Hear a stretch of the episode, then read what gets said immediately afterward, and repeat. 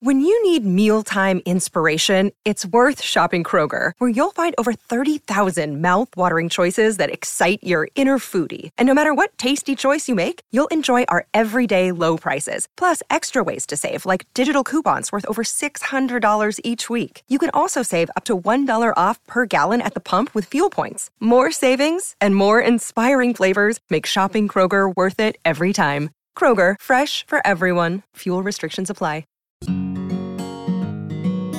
If you define your value by your productivity and you see your needs as threatening because they're a threat to that productivity, you can't even tell and honor when you want to say no to something because you think saying no is inherently worse than saying yes. That was Dr. Devon Price on Psychologists Off the Clock.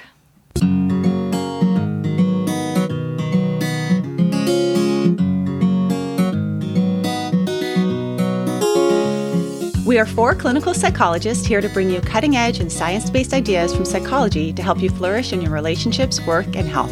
I'm Dr. Debbie Sorensen, practicing in Mile High, Denver, Colorado, and co author of ACT Daily Journal. I'm Dr. Diana Hill, co author with Debbie on ACT Daily Journal and practicing in Seaside, Santa Barbara, California. From coast to coast, I'm Dr. Yael Schonbrun, a Boston based clinical psychologist and assistant professor at Brown University. And from sunny San Diego, I'm Dr. Jill Stoddard, author of Be Mighty and the Big Book of ACT Metaphors. We hope you take what you learn here to build a rich and meaningful life. Thank you for listening to Psychologists Off the Clock. Our sponsor today is Uplift Desk, creators of office furniture designed to help you work better and live healthier. I love my Uplift standing desk. It's solid and sturdy and allows me to easily transition from sitting to standing while I work with just the push of a button. The ability to switch from sitting to standing throughout the day has been a complete game changer for me. I feel so much better than when I sit all day, and it helps me stay alert when I get tired. In addition to standing desks, Uplift offers ergonomic office seating, storage systems, even walking treadmills for your desk. Everything you need to up your office game. You can get free shipping with no hassles, free 30 day returns and return shipping, and a 15 year warranty. Remember, by supporting our sponsors, you are supporting the podcast. Visit upliftdesk.com slash POTC for 5% off your order. That's U-P-L-I-F-T desk.com slash POTC to get 5% off your entire order. It's Patricia Karpas, host of Untangle, the award winning podcast that covers topics like optimizing brain health, finding your purpose, how to sleep better, harnessing the power of anxiety, successfully changing habits, finding more happiness and joy, and overall, all the many ways to live your best life. If you enjoy hearing from thought leaders, neuroscientists, psychologists, nutritionists, business leaders, and more, join us wherever you listen to podcasts. Hi, everybody. This is Diana, and I'm thrilled to share with you something that could really help you become more psychologically flexible in the new year. I have a course for you. Many of you are interested in learning more about acceptance and commitment therapy and how to apply it to your life. And I'm offering a Foundations of ACT course that is a virtual, self guided deep dive into ACT. This course is for the general public, but also for practitioners who want to learn more about the six core processes of psychological flexibility. You'll gain tools to unhook from challenging thoughts, cultivate acceptance and willingness, and take committed action towards what you care most about. So here's how it works. There are six modules to the course, and each module offers bite sized teachings, meditations and visualizations, journal prompts, handouts, and experiential practices. You'll get a chance to take a pre and post self assessment to check your growth in psychological flexibility. And the course launches on January 3rd. It's a great holiday gift for you or someone you love. And if you pre register at drdianahill.com slash courses by December 15th, you get 50 $50 off and entered in to win a free Act Daily journal. So go to drdianahill.com and register. And I'm so excited to take this journey into ACT with you. Hi there, everyone. This is Debbie, and I'm here today with Jill to introduce an episode I did with Dr. Devon Price about their book, Laziness Does Not Exist. And Jill and I were just talking about what we're going to say in our co host intro. And I think the problem we're having is that this episode had so much relevance for both of us, and we had so many thoughts about this that we have to rein ourselves in here a little bit because I know for myself, This is a book that a client recommended to me, and it had a huge personal impact on me personally. It just blew my mind. And then I have seen themes around this issue of laziness and some of the cultural and systemic issues feeding into this laziness lie, as Devon calls it, or this narrative we get into around laziness. I've seen it in clients, you know, early career professionals. I've seen it in, you know, older clients as well who have just really, uh, this is really embedded in the way that people are, are thinking. Jill, what are your thoughts? Yeah, I mean, it, my mind was blown because I went into this expecting that we were going to talk about us as individuals and really, it became a, a, a big piece of the conversation was about systemic issues and that we live in a culture where our sense of worth is dictated by how busy and how productive we are. And so much of what the two of you talked about really resonated with me. And it was like I was thinking about personal example after personal example after personal example of ways I've seen this play out in my own life. Yeah, me too. I completely have have the same experience. Jill, can you tell a few examples from your own life about that? Yeah, absolutely. I mean, I think early in my career, I worked in a healthcare system that is a large employer of mental health professionals. And I saw person after person after person getting burnt out because of the productivity requirements and the lack of flexibility and things yeah. like having to ask for a vacation day three months in advance, which is just unreasonable. Um, and so for me in that situation, I ultimately ended up leaving. Many, many of my colleagues have also left. But part of the systemic issue is there were people speaking up. It wasn't that individual staff failed to bring these issues up to the leadership. It's that everyone who left was just very quickly replaced by another early career person.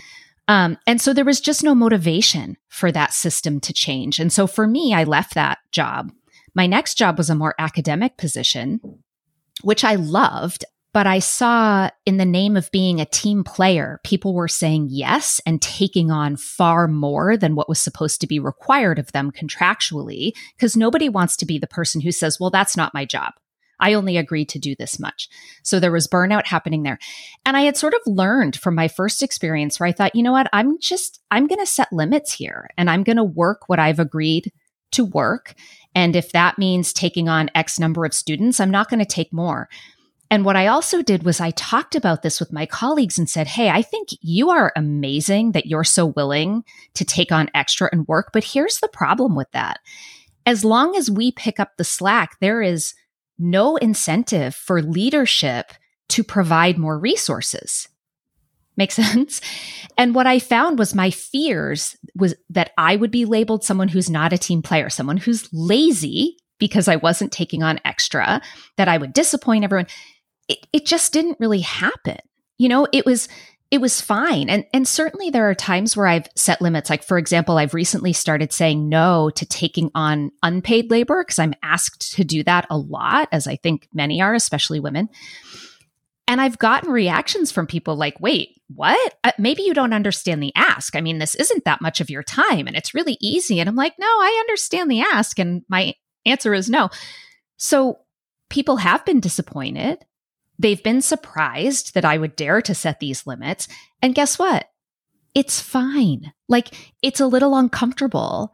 But I think, and you and Devon talk a lot about this, is like, um, and they say it's a superpower to be able to tolerate disappointing people, the feelings you feel when you disappoint someone or the guilt you feel when you say no. And that has been so true for me in my life. What about you, Debbie?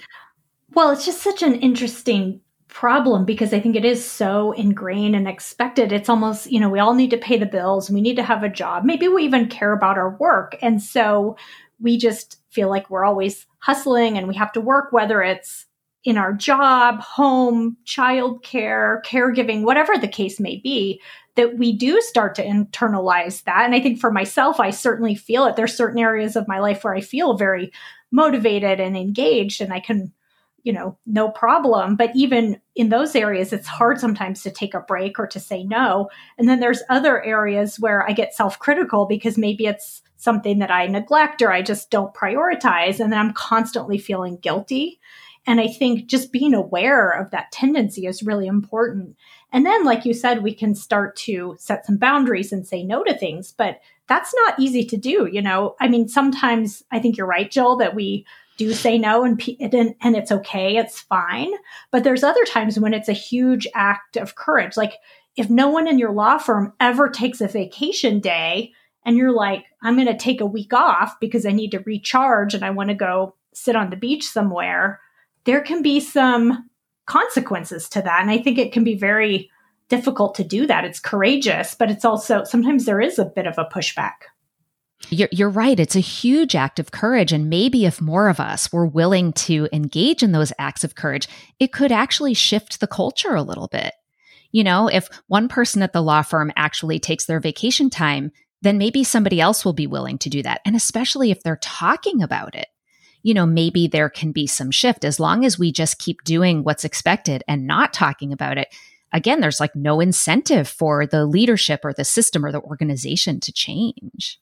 Well, and that's part of the reason I think conversations like this, books like Devon's book, I'm just hearing this starting to come out more and more here in the US lately, where people are starting to speak up about it, starting to notice it, really taking a look at this and recognizing, you know, this is toxic. We can't keep doing this.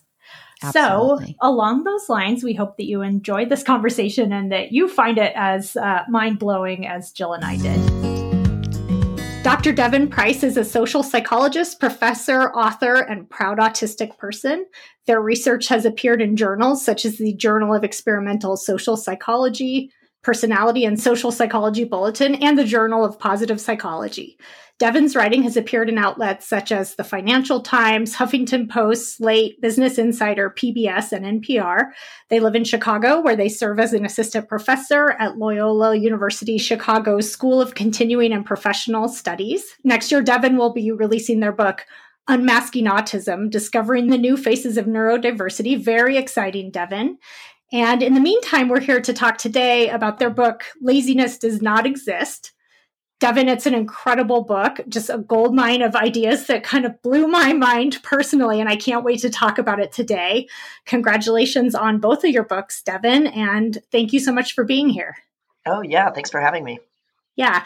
So, your book, it's called Lazy Doesn't Laziness Does Not Exist. And it's about this thing that you call the laziness lie. And so I just thought it'd be nice to start out with some basics. What do you mean by the laziness lie? What is that? Yeah, so the laziness lie is a really deeply embedded cultural belief system that we're really strongly indoctrinated into um, in American culture, but really throughout the world. And uh, the laziness lie, as I um, talk about it, has three main tenets. Um, the first is that your worth is defined by your productivity. Um, the second is that you can't trust any of your needs or limitations because those things are just a barrier to productivity. So they are threatening to your self worth. So you have to ignore them. And then the third uh, tenet of the laziness lie is that there is always more that you could be doing. So even if you are one of those uh, rare people who can really sustain working 60 hour work weeks or, or whatever else, um, your house isn't clean enough. You don't exercise enough. You don't volunteer enough um, you're not uh, learning enough about the world um, or developing new enough marketable skills. There's basically an endless litany of things you should be doing. So no matter how busy you are, you're always going to feel lazy and like you're coming up short. Right. You'll never get there. Right. I would love to unpack a couple of those tenants a little bit more, starting with the one around the very first one. And I really appreciate about your book, something that you highlighted that just hit me like a ton of bricks was about the moral judgment part of that, right? That there's this sense that if you're worthwhile as a human, you are just very indust- industrious. Could you just talk a little bit more about that, like sort of how that shows up as a moral framework? Yeah, so to really understand that, I think we have to look back to where it came from and where it really was popularized, and that's the Puritans and kind of puritanical Christianity. Um, so this certainly isn't true of all flavors of Christianity, but certainly the kind of dominant one um, that has kind of been really deeply entrenched in American culture via the Protestant work ethic and things like that. Um, and the people who really spread it throughout the US as it was being colonized were the Puritans who believed that if you had a strong work ethic, a drive to get things done, that was a sign you had already been saved. So it wasn't even about earning your right into heaven. It was that people who are driven are blessed and people who are listless, unmotivated, can't get things done, unfocused, whatever it is, they're basically damned already. And so then you don't have to worry about what happens to them and we don't have to take care of them as a society because they are wicked and lazy. And that was also a really useful justification for enslavement and was a very uh, popular um, bit of the writing and, and explanation of why enslavement was kind of quote unquote okay at the time. This idea that there are certain types of people and even certain races of people that are not as driven, uh, not as human, and like need the structure of being forced to work pushed on them. So it's been with us in a really powerful way culturally since that time. And it continues to manifest today in how we talk about what the value of life is, whether someone is quote unquote contributing to society. Which, if you even really take a step back and think about that framework of is someone contributing to society, what is society other than people? Why wouldn't we ask what society is doing for its members rather than what a person is doing for society? But it's such a third rail, it's such an embedded assumption into how our culture and economic system works that we don't take that step to look back and question it and think about why are we saying a person needs to earn their right to be alive? Um, but it's it's hard to get people to the place of even questioning that. Yeah, and I want to talk more a bit later about that some of the cultural aspects of this and also just I mean highlight what you're saying about how it comes out across as as like a judgment we form about people and also about ourselves right? And that when we really latch onto that i mean first of all we can be so self-critical with ourselves. Like if we loaf around all day we're we feel like we're lazy and not you know we just get into so much self-criticism about it but it also really does we can judge other people you know that homeless person you pass with no idea what they're actually going through, but it justifies, I think, some, I don't know, kind of nasty behavior towards other people. Yeah, laziness as an explanation blocks systemic critique or looking at the social context around a person. So many of us from a very young age, we hear this message that you're not supposed to give money to someone who's on the street asking for it because they're just going to spend it on drugs. And you might even hear the more uh, insidious idea that you know they need to uh, work their way out of it, pull themselves up by their bootstraps, and um, and and the latent message there is that they deserve what situation they're in, and it's because they didn't work hard enough or they made bad choices, and that explanation is very convenient and comforting because then you don't need to consider whether it's possible that you could end up in the exact same situation or um, maybe the world isn't fair and isn't a meritocracy and someone ends up in that situation because they're you know a queer teen whose parents was, were unaccepting and kicked them out of the house or um, there's someone who's self-medicating for ptsd or you know they've been applying to jobs for years but once you kind of have that scarlet letter of being unemployed or being houseless um, on your on your records it doesn't matter how hard you work um, so of course you're going to fill your time with anything that helps blunt the pain. Um, so yeah, so laziness is this this shorthand for I'm not going to worry about the larger cultural and economic forces that create these problems and the ways that society has failed someone.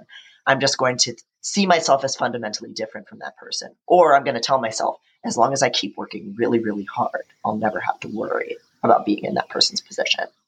Right. Oh my gosh. That's, I think what you just said is so important. Partly it creates that mental distance, like, oh, that could never happen to me, which is just, you know, almost like could be a little delusional almost, right? it gives you this false sense of security. But then it leads to that next piece like, well, if I just work really hard, if I just keep everything going, if I keep doing this overwork thing that I've been doing and that just feeds the laziness lie, right? This sense of like doing, doing, doing. We can never do enough. And that's a, that becomes like a security blanket almost. Then I don't have to worry about it.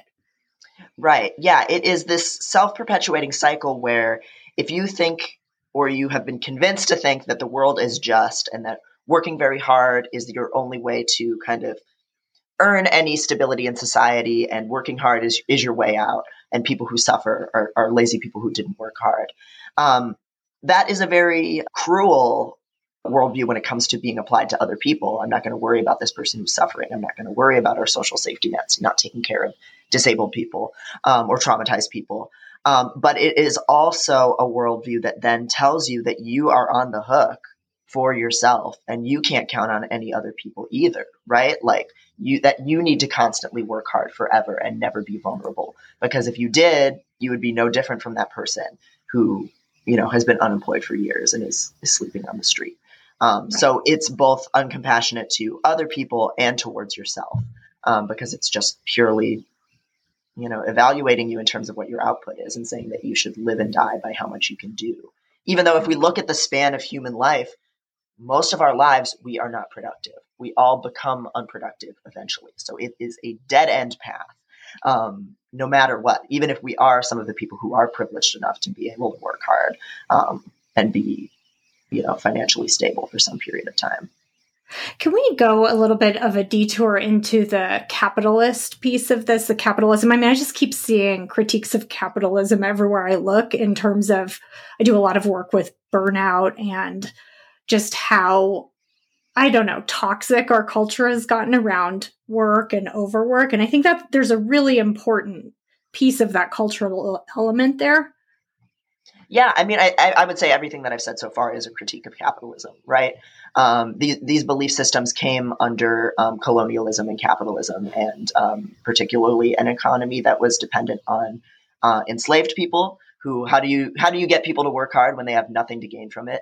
um, and uh, indentured servants and poor working class people who have been fed, you know, for for centuries at this point in this country, this mythology that um, they shouldn't question why the person above them makes so much more money off of their labor than they do. Instead, they should be judgmental of people who are, you know, their coworker who isn't working as hard, or you know, the person who isn't working and is getting a handout, quote unquote, from the government. Um, it's all really uh, capitalist indoctrination um, to get people on board with being exploited as badly as workers are today, because of course we're working far longer for far less wages than than people in decades past. Um, the only way you get people on board with that is you kind of tantalize them with this hope that this is how you prove you're a good person. This is how you prove you're a good worker. Someday you're going to ascend the ranks of the corporate ladder and whatever else and, and finally be comfortable and finally earn the right to rest rather than seeing that as just a basic human need that everybody has, um, no matter what. Yeah, it's so interesting to me how there's such a social justice component to your work and others. I mean, there's a movement happening around this. I don't know if you're familiar. I follow the NAP ministry on Instagram. Uh, Tricia Hersey and her, you know, people that she's working with have this idea of rest not just being a privilege, but a human right, but one that's sort of been taken away from people. And so it's really what your work, and I think others who are doing similar work, it really is like a form of social resistance. Yeah, absolutely. Um, and that was something that was really important to me that even though this book is categorized as self help, it's kind of a little bit of a Trojan horse in a way, where I'm trying to kind of reach people who are really overworked and burnt out and might typically only ha- reach for one of those books that's like, here's how to set better boundaries at work. Here's how to stand up for yourself better. So often we talk about these things as if they're a individual neurosis, right? Like you're a workaholic and you need to learn to say no, or you're burnt out and so you need to find a different job but that's really not the answer because almost every job is going to be hardwired to extract as much productivity out of you as they can get away with um, for as little pay because that's how the economic system we're in works and is designed to work. And so, you know, yeah, there are some tools in the book for setting better boundaries in your life and surviving this awful system. But systemic problems really require systemic solutions. And so we all need to get into this together And that, and I think that's a really powerful thing about Tricia Hersey's work that um, we can't approach rest and setting boundaries and all of these things as something that you do if you have the power to at work. If you're someone who has a high enough status position or high enough status in society, let's say as a white person, to get away with, you know, using your vacation days. We all need to together say, and we're starting to see this now with like the great resignation. Uh, we need people to just kind of, as a collective, say, this can't go on anymore. We're not going to do this. We're going to refuse and and that's I think a really important part of rest is resistance that sometimes people miss. Um, that you know it, it, may begin with individual steps, but if it, we need to all kind of do it together um, to change what the norm is and kind of build a new culture from the ground up. Well, I appreciate that you're speaking out about this very much. And that's part of why I really wanted to have you on the podcast, even though, you know, I'm a clinical psychologist. I care about the level of the individual, and we'll get into that. But it's really important to acknowledge that up front that this is really is a systemic and it's a cultural issue and that it's not going to change unless we take a head on look and people start speaking up about it. Yeah. yeah.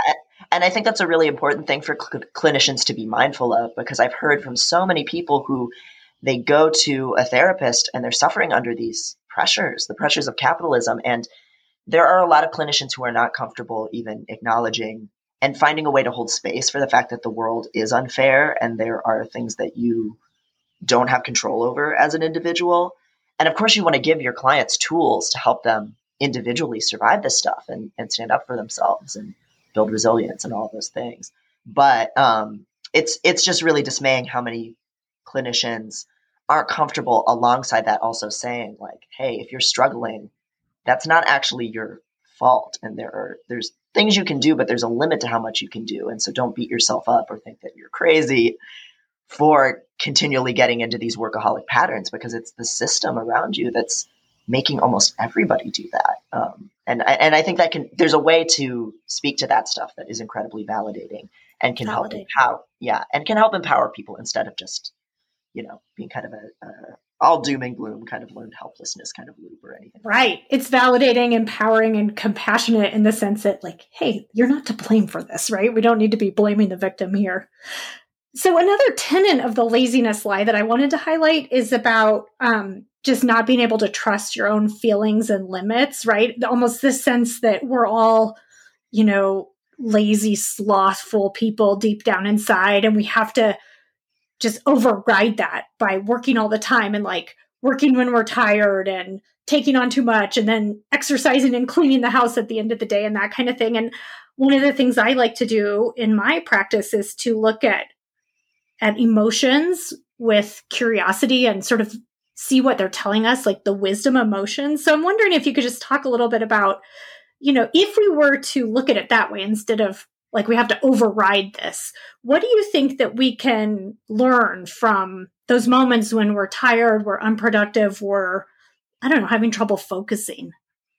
Yeah, I think um, taken to its logical um, endpoint, it would completely upend how most of us live just the nature of the workday for most of us is such that we push through when we're feeling listless and unfocused. We don't make time to sit with our sadness or our grief. I mean, just look at the pandemic and how that's affected most of us. And, and most of us have just kind of kept going along to work and logging into Zoom and trying to not look dead behind the eyes as, as, you know, an incredibly traumatic, like international mass death event is happening. And, you know, forest fires and any number of other like ecological disasters. The amount that we are forced to ignore our feelings uh, just for the sake of kind of being productive and seeming quote unquote professional is just it's just massive. Um, and and that extends to you know it's both macro and micro. So we're ignoring our massive grief. We're ignoring massive societal issues that um, tackling them would upend the workday for most of us.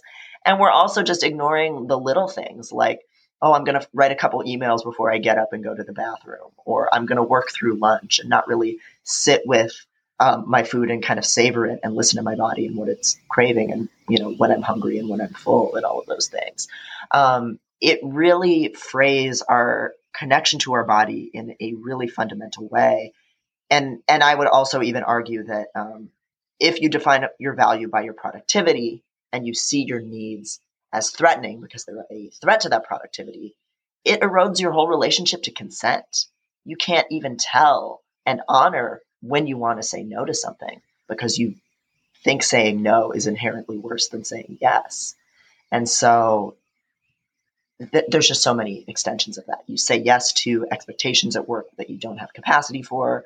You let people kind of take of your time and attention when you're already at your capacity, and you just ignore when your body is, you know, getting a little bit sick, tired, hungry, antsy, when you need to take a walk, all of that kind of stuff.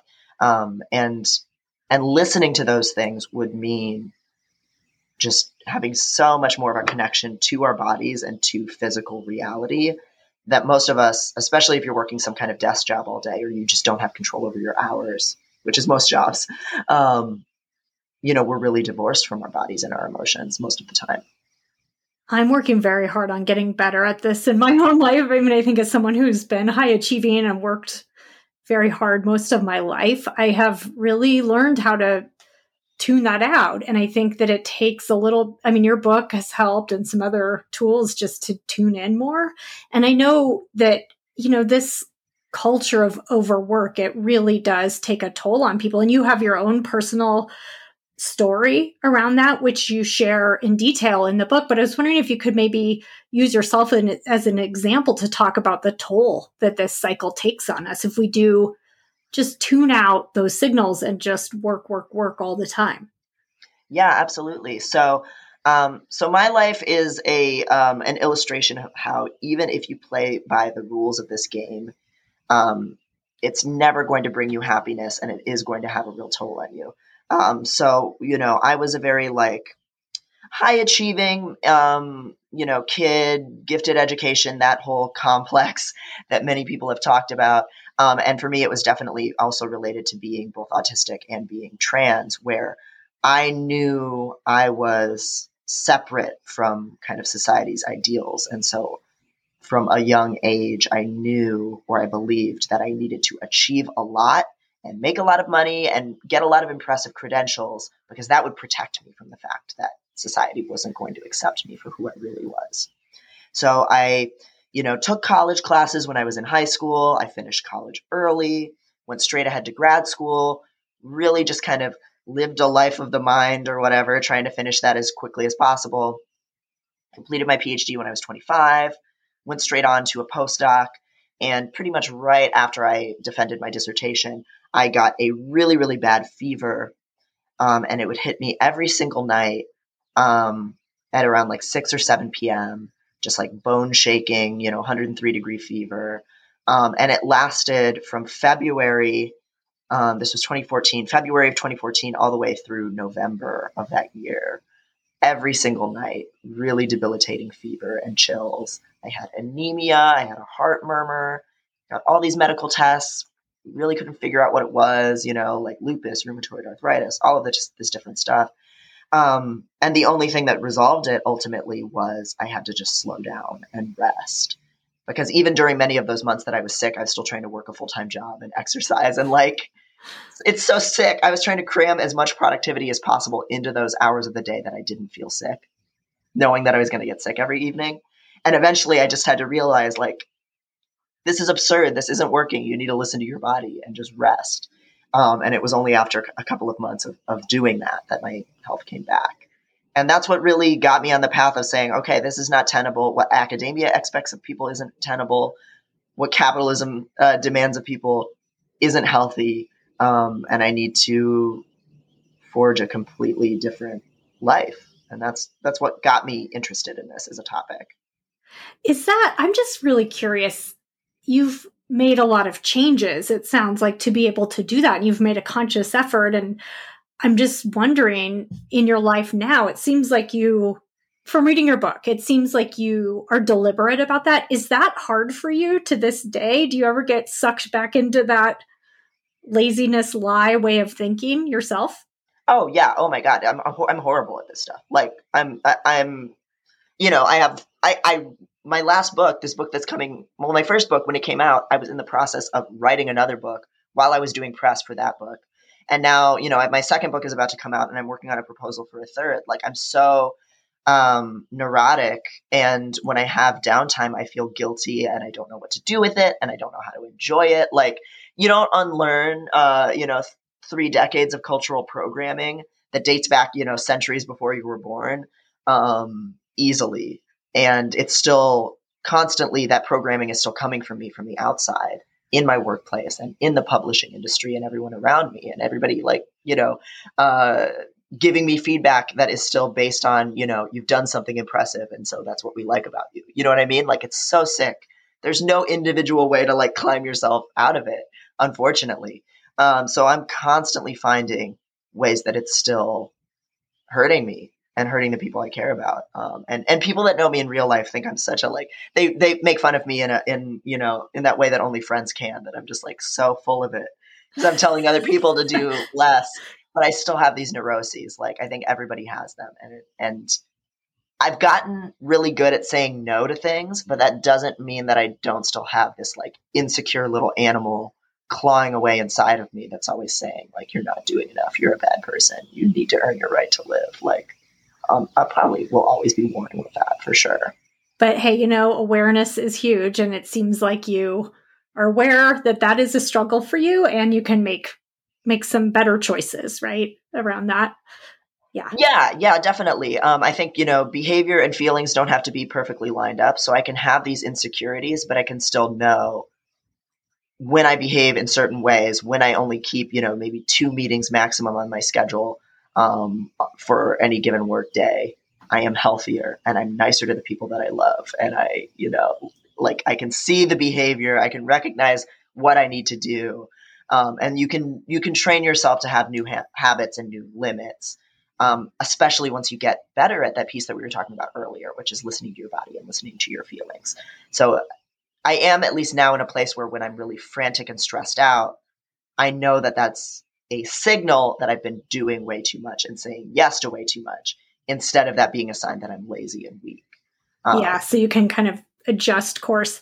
Well here's a i think a, a fine po- tuned point about this that I just want to, I'm curious about your thoughts because I think as a clinical psychologist, sometimes people get into some avoidance patterns around certain tasks that might be important to them, but maybe it's because it's uncomfortable, they don't want to do them. And definitely in your book, you're not advocating that people like do nothing all day, every day, and they don't engage in some sort of productive, you know, activity. And certainly in your own life you do. You write books and you teach and you do all these things.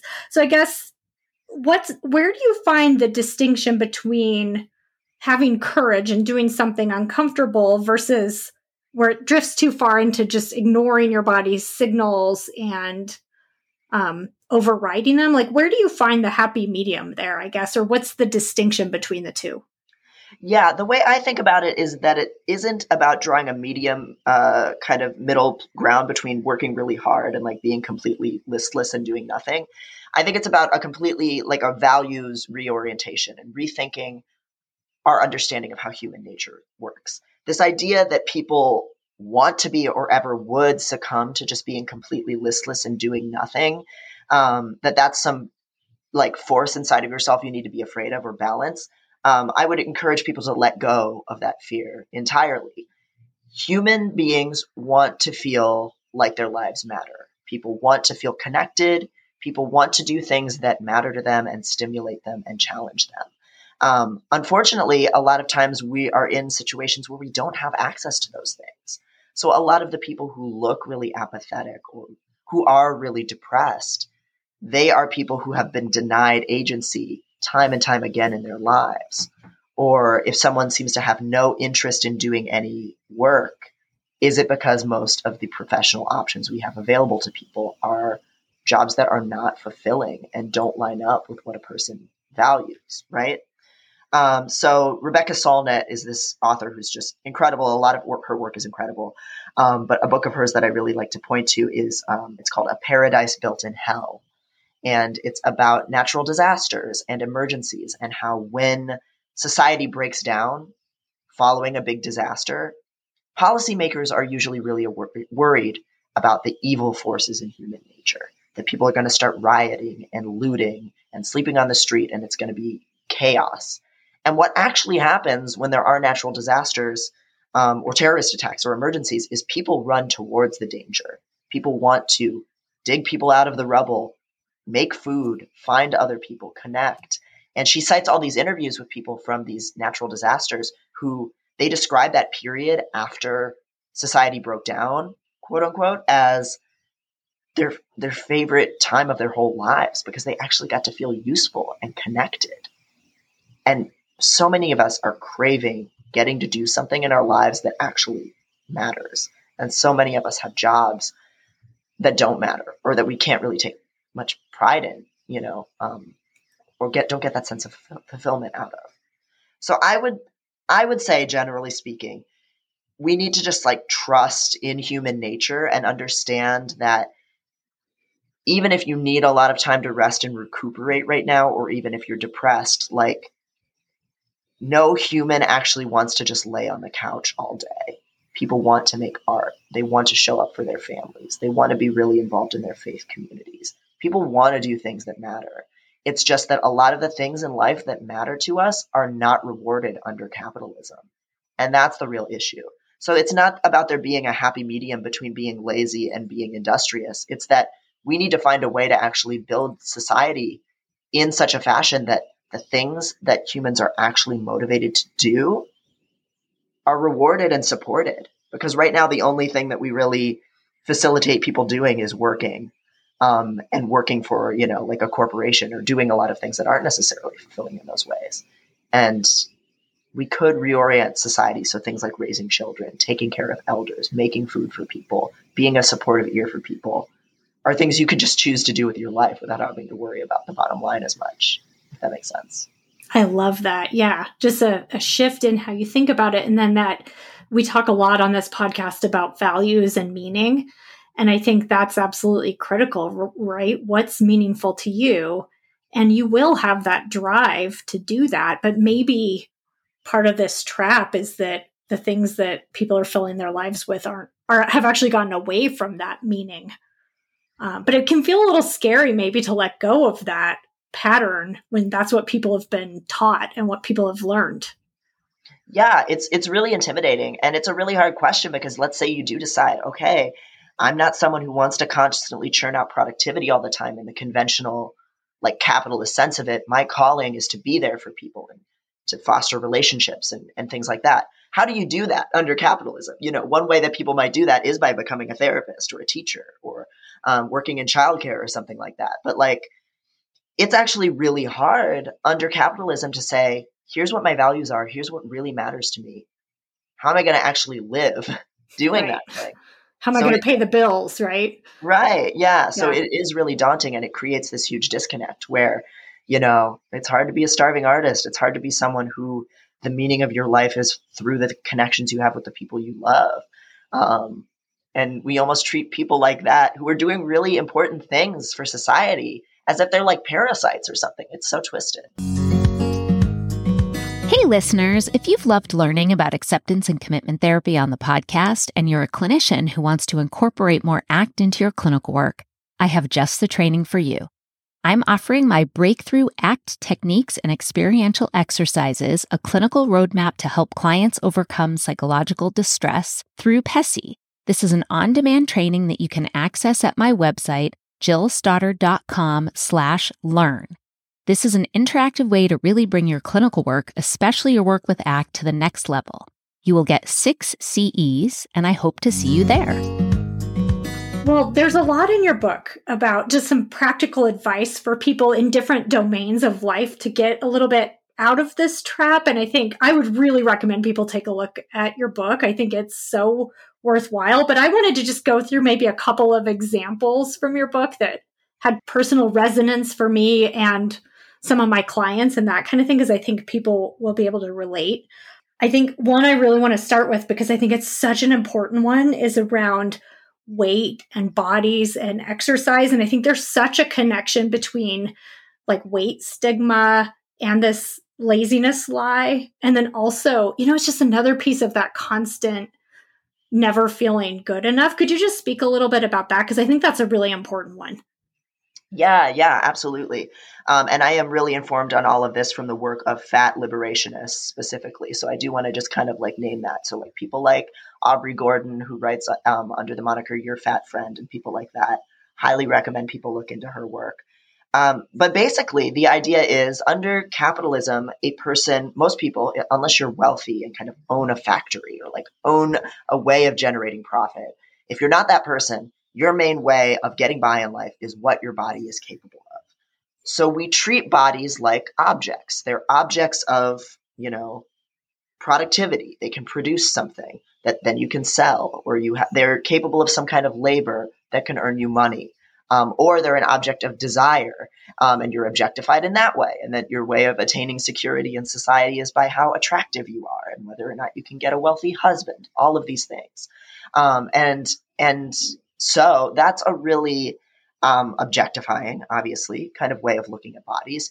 And it is almost always going to lead to fat phobia um, and ableism. Basically, any body that isn't set up uh, to meet kind of the productive ideal is seen as wasteful, extravagant, requiring too many resources, and not conforming um, to what society wants bodies to be. Um, and this also tracks back to anti-blackness um, throughout history in a really deep way. Um, our whole conception of what is a healthy body type is based on uh, just a very narrow range of like um, kind of skinny European people, and anybody whose body kind of deviates from that is also seen as abnormal and animalistic and greedy. That's also another thing that's really kind of wrapped up in this. Um, this idea that if you eat too much or if that you consume too much space with your body, you're greedy. You haven't earned the right to kind of take up space in that way. And so that manifests in a lot of different, really insidious ways. First of all, if you just look at like political cartoons and messaging in our media, anytime um, a creator is trying to illustrate that someone is lazy or stupid or whatever, they usually draw that character as fat or they cast that character as fat. Um, we see it in political cartoons and, and regular cartoons and things like that all the time, and like comedy, you know, films and things like that. Um, and and the other way we see it is how we talk about exercise and dieting as signs of your virtue and your diligence. So if you you know eat these you know pristine kind of um, whatever uh, salads and goji berry bowls, you are a hardworking, industrious, valuable, attractive, appealing person. And if you don't exercise every day, even if it's just because you don't have time because you have a long commute and a long job, that still nonetheless is a sign that you're lazy and worthless. And, you know, if you get sick, it's your fault and, and um, you should have just tried harder to lose weight and all of these things. Um, so yeah, they're really inextricably linked, in my view, um, fat phobia and diet culture and um, the laziness lie.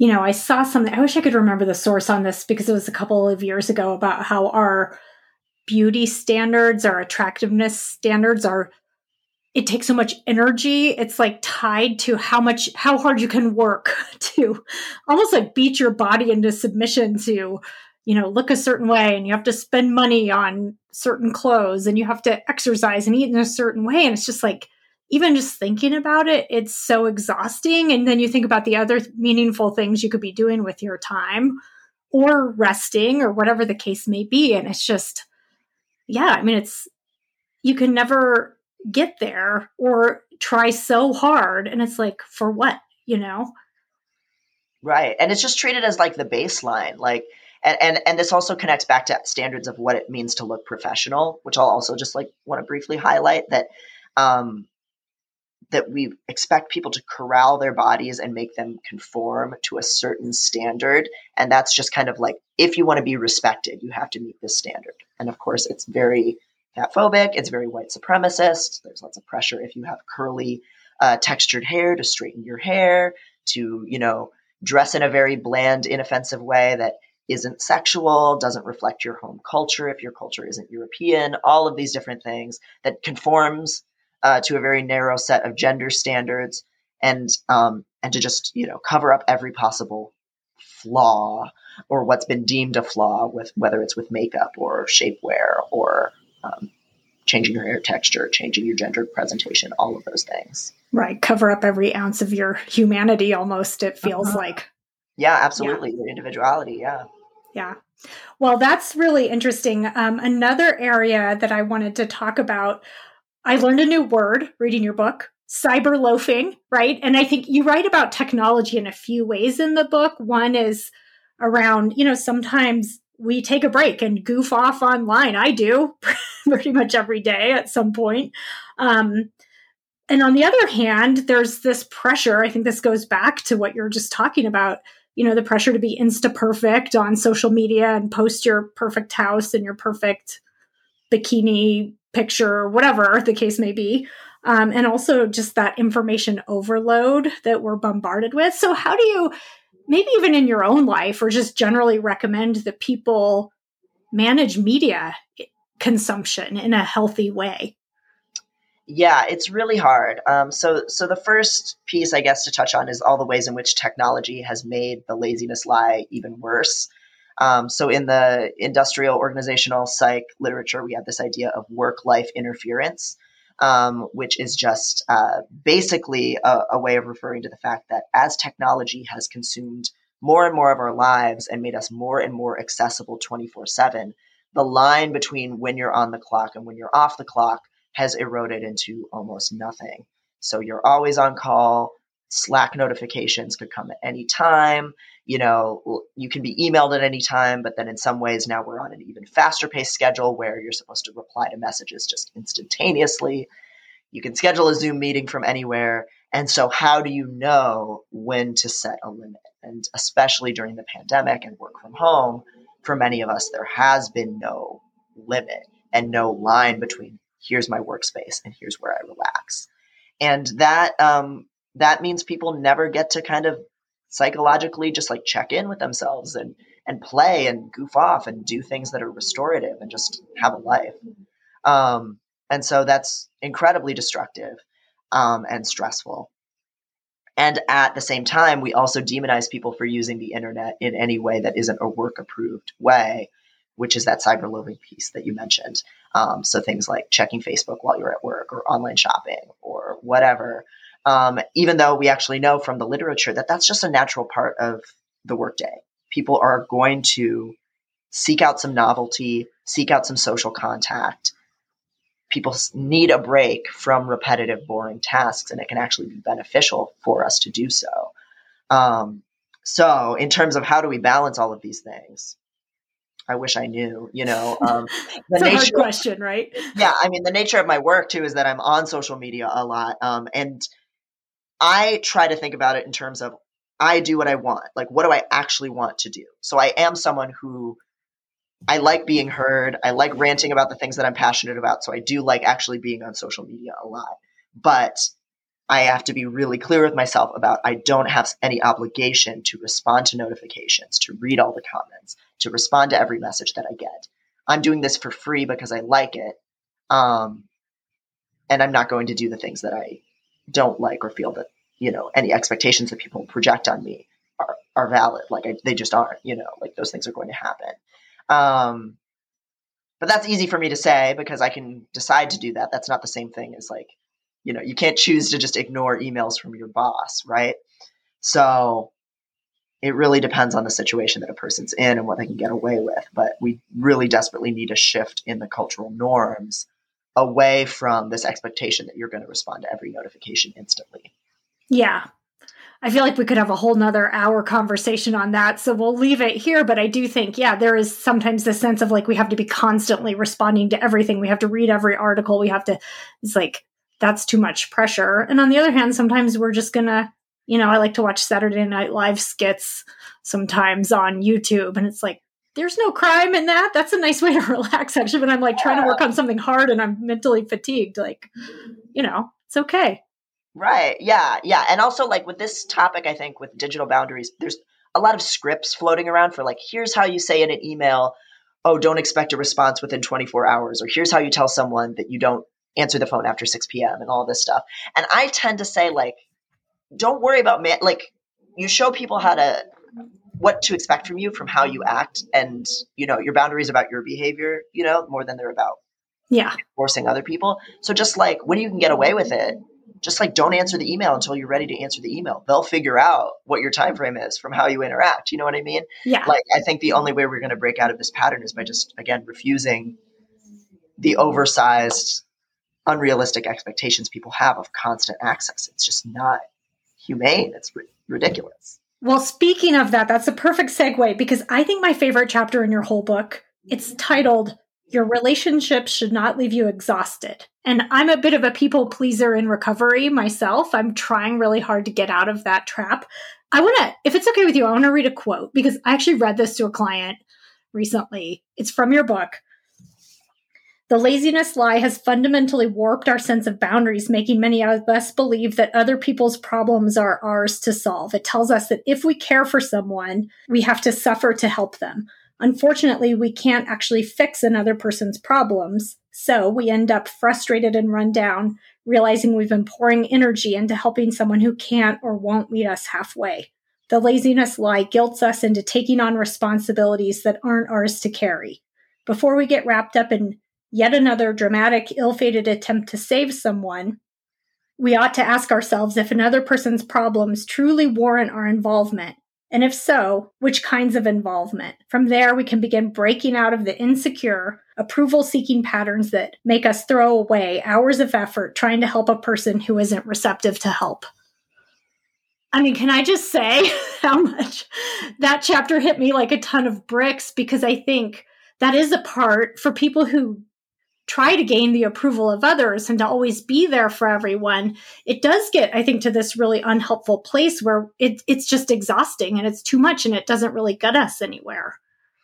Yeah, and it often makes you resent people who you're pouring all this energy into when they like didn't even ask, you know? Like we we set ourselves up for so much frustration and failure thinking, you know, oh, I have to solve this person's problem for them. I have to manage their emotions. Um, and maybe, you know, and sometimes, of course, people do come to us with that expectation directly. And it's just, I've just seen so many people, you know, it's just an unhealthy dynamic in their families, in their romantic relationships, uh, just really enmeshed friendships. And yeah, it's, it's exhausting. Yeah. Well, any people pleasers out there who are listening, I think you should check it out because you have, you actually have some things to say to people. And I found that really helpful. I'm going to like, I don't know, photocopy it and pin it on the wall or something like that to say to people to just, you know, it's not uncaring, but it's like a way to just kind of say, you know, I support you, but I'm not going to take this on as my problem, basically.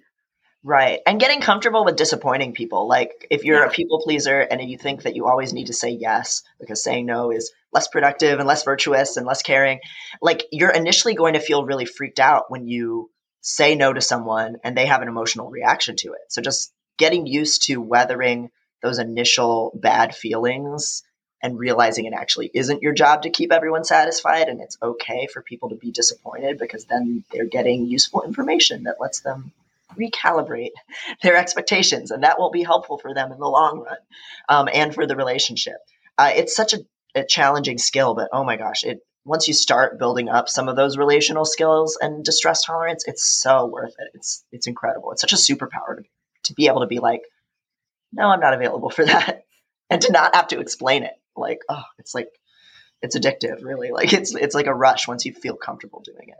Yeah, even though it has that initial pain sometimes of people being a little miffed by it, it feels really good to, you know, save yourself, right?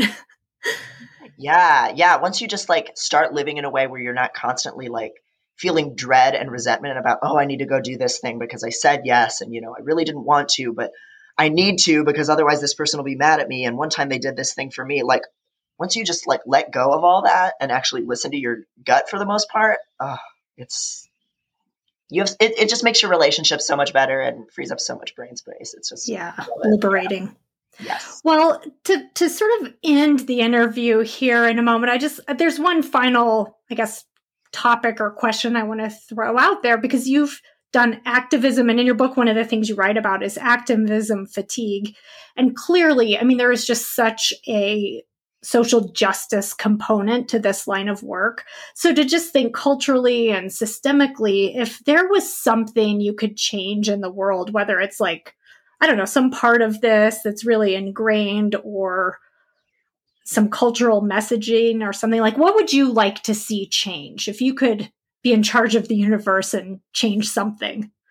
Oh gosh, you know, um, a lot of people step away from the book saying um, that it's an argument for universal basic income or something like that. I think in terms of policy matters, I think things like that, like building up more of a social support system that isn't based on proving that you deserve it or that you need it badly enough that it's okay for you to get assistance. Um, I think is kind of the the first uh, point in terms of like if I could wave a magic wand and just change one thing about the world, um, having some kind of universal basic income where anybody could live no matter how productive they are or aren't, I think would really free us up to think about okay, how do I actually want to live? How do I actually want to spend my time? And can I actually believe that all lives are valuable no matter what a person is doing or not doing with that life? Um, that would really be the thing because I don't know how to like wave my hand and undo history and undo the culture um, when it is as deep seated as it is. But I think if we got rid of how coercive capitalism is um, and gave people some autonomy to decide what they wanted to do with their lives, that would that would change a lot. That would go a long way. Well, I appreciate you being here because I think conversations like this are happening and I think that they are a step. So I appreciate your work. And I was just wondering, Devon, how can people find you on social media or keep track? I know you have your next book coming out. How can people um, learn more or find you online? Sure, yeah. So I post writing um, regularly on devonprice.medium.com. So that's D E V O N P R I C E dot medium.com. And so those are like essays and blog posts, and those are all free to read. Um, on social media, so Twitter and Instagram, um, I'm at Dr. Devon Price, so just Dr. Um, Devon Price.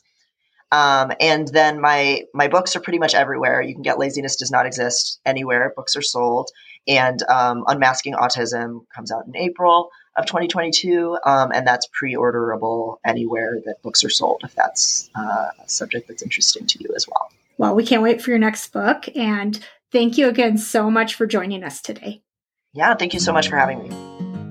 Thank you for listening to Psychologists Off the Clock. If you enjoy our podcast, you can help us out by leaving a review or contributing on Patreon. You can find us wherever you get your podcasts, and you can connect with us on Facebook, Twitter, and Instagram. We'd like to thank our strategic consultant, Michael Harold, our dissemination coordinator, Katie Rothfelder, and our editorial coordinator, Melissa Miller. This podcast is for informational and entertainment purposes only and is not meant to be a substitute for mental health treatment. If you're having a mental health emergency, dial 911. If you're looking for mental health treatment, please visit the resources page of our website, offtheclockpsych.com.